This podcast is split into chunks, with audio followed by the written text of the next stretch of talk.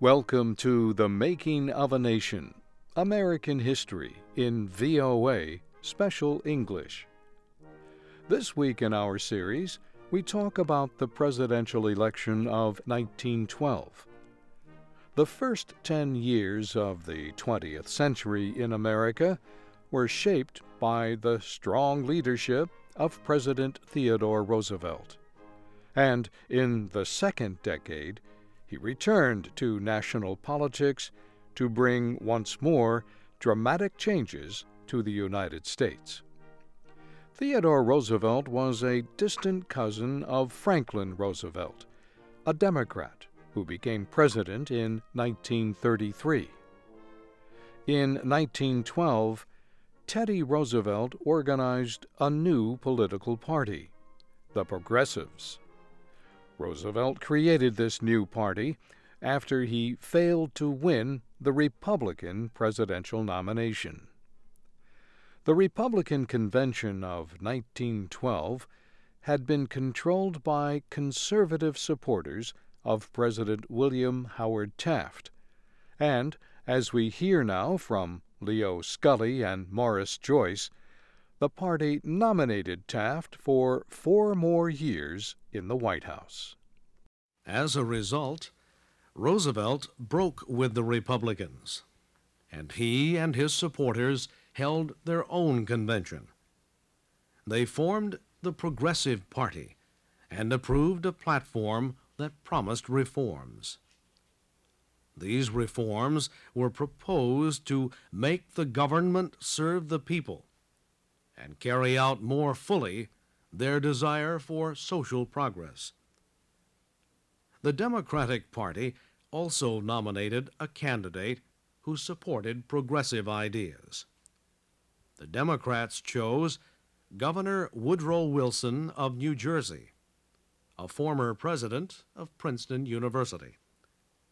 So, for the first time in many years, there were three major candidates for president. Wilson clearly had the best chance to win. He had the support of almost all the Democrats.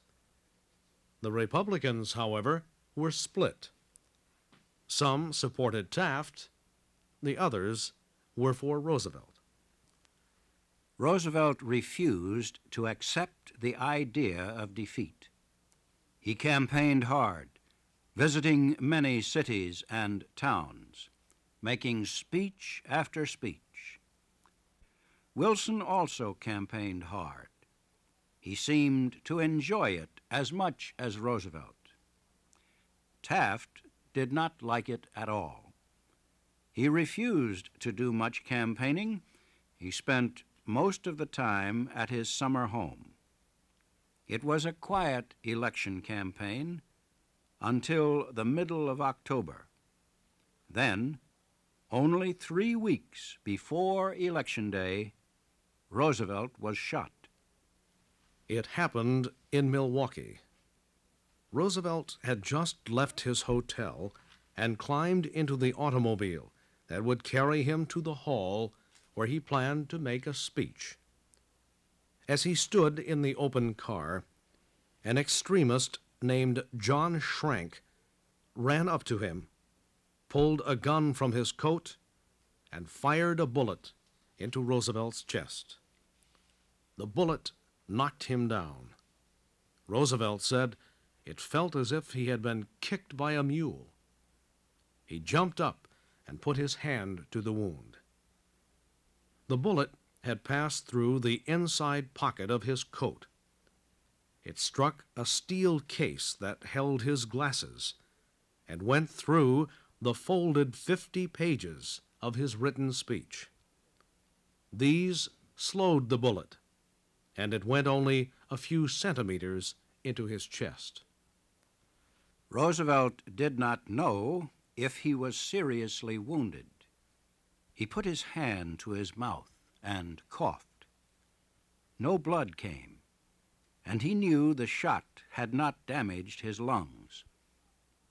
Roosevelt ordered the crowd around to stop beating Schrank. Bring him to me, he said. He looked down at the man. You poor creature, said Roosevelt. Then he turned away. Doctors arrived. They said Roosevelt must go at once to the hospital. But Roosevelt refused. He said he would go to the hall. I will make this speech, he said, or die. It will be one or the other. On his way to the hall, he told a friend, It takes more than that to kill a Roosevelt. I do not care a rap about being shot, not a rap. At the hall, he stood before the big crowd. His face was white, but he stood straight, without help. Someone announced that Roosevelt had been wounded, but still planned to speak. Roosevelt's voice was very low, almost a whisper. I am going to ask you to be very quiet, and please excuse me from making a long speech. I'll do the best I can, but there is a bullet in me. He paused and then continued. It is nothing. I am not hurt badly.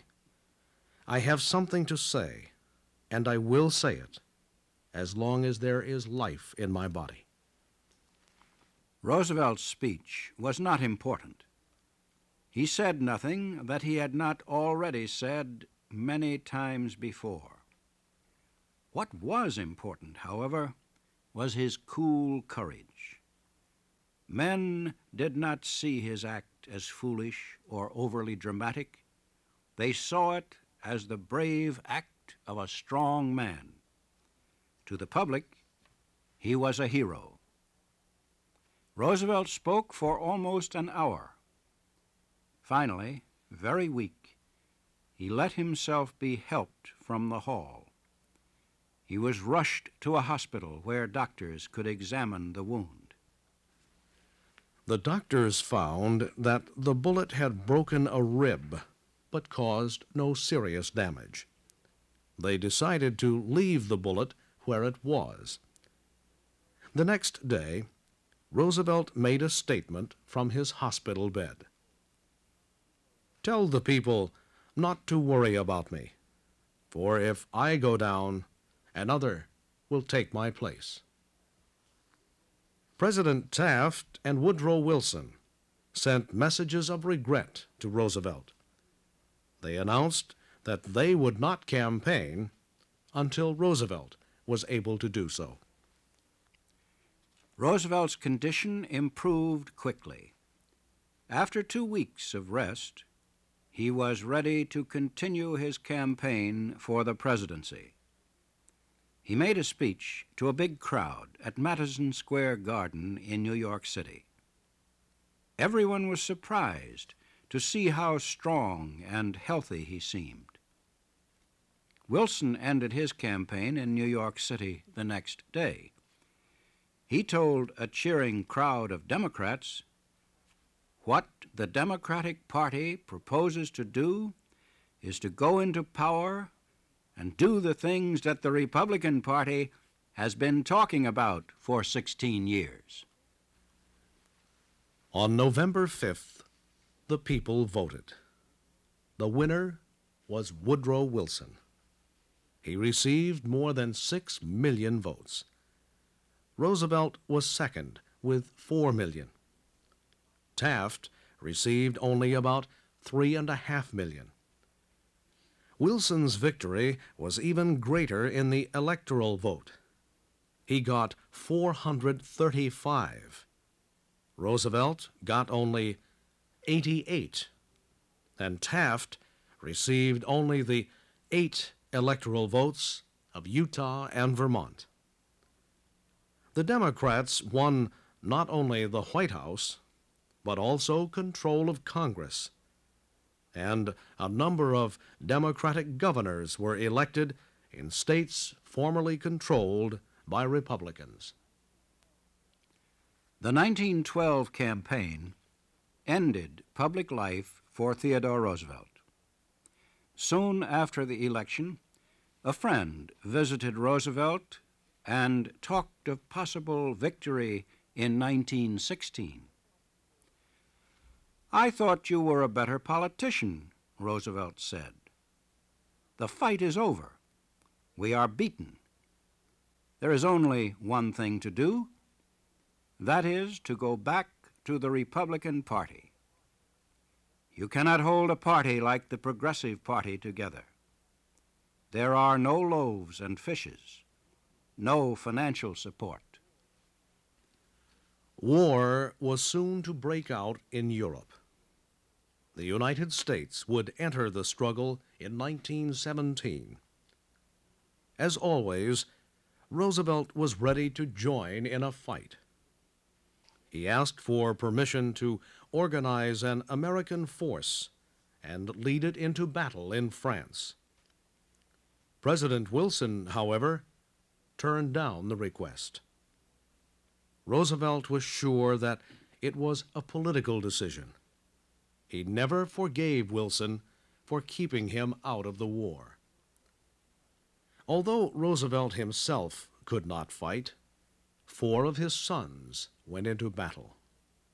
One, his youngest son Quentin, did not return and when he received news of his son's death, Roosevelt wrote these words to honor him Only those are fit to live who do not fear to die, and none are fit to die who have shrunk from the joy of life.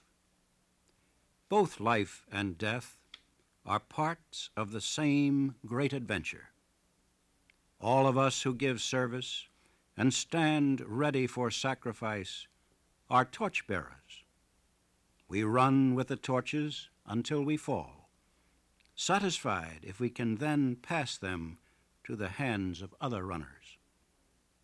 The torches whose flame is brightest are carried by the brave men on the battlefield and by the brave women whose husbands, lovers, sons, and brothers struggle there. These are the torchbearers. These are they who have dared the great adventure. Roosevelt's own great adventure was itself coming to an end.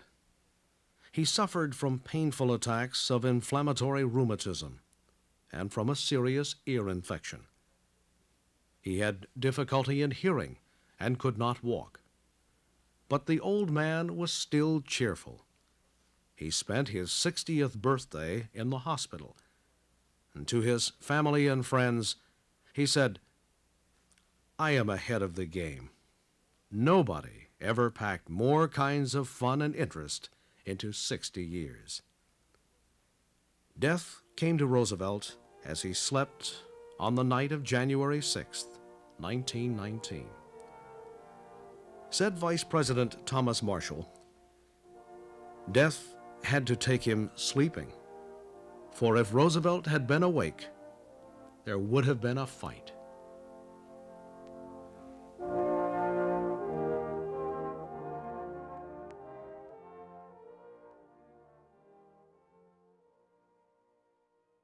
Our program was written by Frank Beardsley. The narrators were Leo Scully and Morris Joyce. You can hear our series online with transcripts, MP3s, podcasts, and images at voaspecialenglish.com. You can also follow us on Facebook and Twitter at VOA Learning English. Join us again next week for The Making of a Nation, an American history series in VOA Special English.